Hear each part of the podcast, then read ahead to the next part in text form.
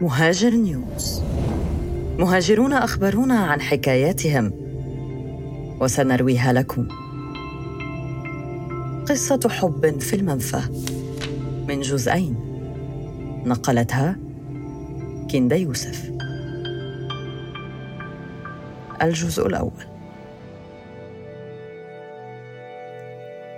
خرج ليث من اليمن على أمل العودة السريعة. لكن واقعا مغايرا فرض نفسه. استقر الطبيب الثلاثيني المهاجر في لندن. والتقى هناك بحب حياته. يارا من قلبت علمه راسا على عقب.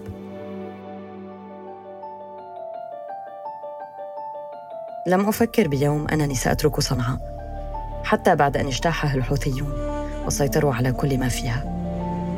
أملت بحياة سياسية واجتماعية أفضل.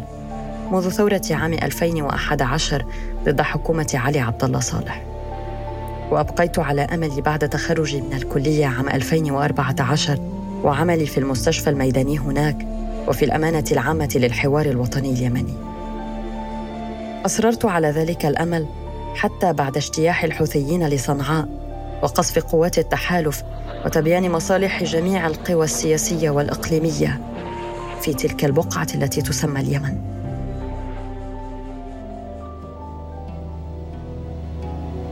في احد أيام عام 2015 في السنة الثانية من عملي كمعيدا في قسم الأنسجة والتشريح توجهت إلى الكلية حيث أعمل. وصلت وصدمت. سيطر الحوثيون على كل شيء. رأيت الكلية غارقة في اللون الأخضر الذي ينسب إليها. في ذلك اليوم تصبحت بلافتات شوهت المبنى. يجب الانتقام من الخونة. هذا ما كتب كنت عاجزة. أنا من هؤلاء الخونة. فأقوالي وأفعالي لم ولن تصب في مصالحهم. قتلوا أخي. وهم مستعدون لقتل أي شخص لا يوافقهم. علمت أن الأمر آير إلى خراب.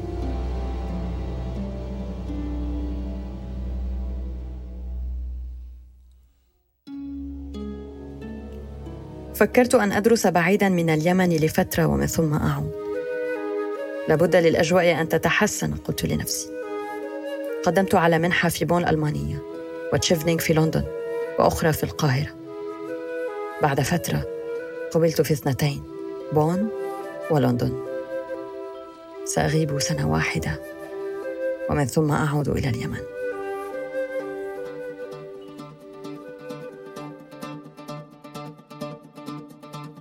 طلب الفيزا كان رحلة بذاتها ومغامرة شيقة وخطرة. فنحن في اليمن والأفق محدود عندما يتعلق الأمر بالسفر إلى الخارج. بعد عناء كبير في الحصول على تذكرة سفر من مطار سيئون فالمطارات المتبقية خارجة عن الخدمة. كان لابد للذهاب إلى حضرموت حيث المطار. مررت ومن معي عبر حواجز للحوثيين وأخرى تابعة للحكومة الشرعية وثالثة تابعة للقاعدة. رافقنا القلق والخوف حتى وصلنا إلى وجهتنا وطرنا إلى عمان.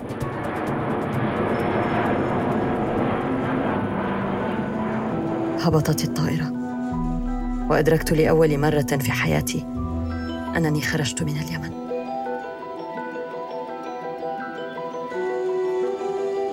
لم أمكث في عمان طويلا. بعد فترة قصيرة حصلت على التأشيرة وغادرت إلى لندن. هناك درست الماجستير في علم الأعصاب في جامعة كينغز كوليدج وكانت الأوضاع تزداد سوءا في اليمن. بعد فترة أيقنت أن عودتي محال. اغتيل أحد أصدقائي. وخطف آخر والحوثيون يسرحون ويمرحون.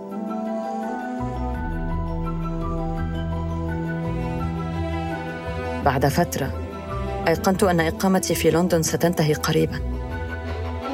ما العمل؟ من غرفتي الضيقة التي شابهت حلم العودة إلى البلاد رفعت سماعة الهاتف وطلبت رقما وجدته على الإنترنت.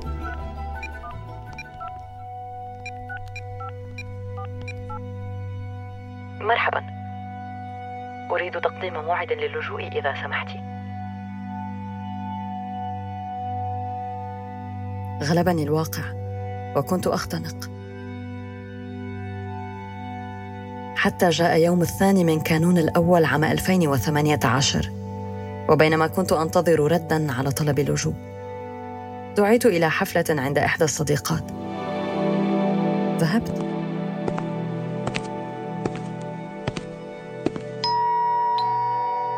دخلت سلمت على من أعرفهم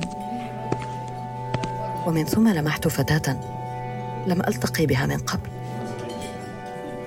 تمعنت في وجهها وبات كل شيء هادئا.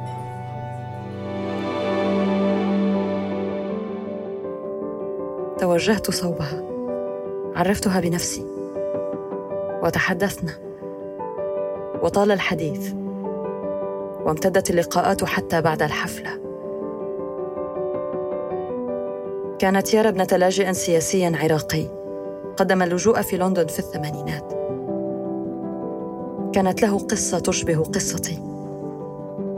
لذا فهمت تماما ما أعانيه. وصحيح أنها مولودة في لندن إلا أن حكايات أبيها كانت حاضرة دائما بيننا. احترمته واحترمت تجربته. وأحببته قبل أن ألتقيه حتى. وأحببتها. وبعد لقاءات عديدة. وساعات من الأحاديث. واشهرا قضيناها سويا. وبعد أن تعرفت إلى والدها وتقربت من عائلتها. وشعرت بنوع جديد من الدفء والراحة والأمان. باتت يارا موطني.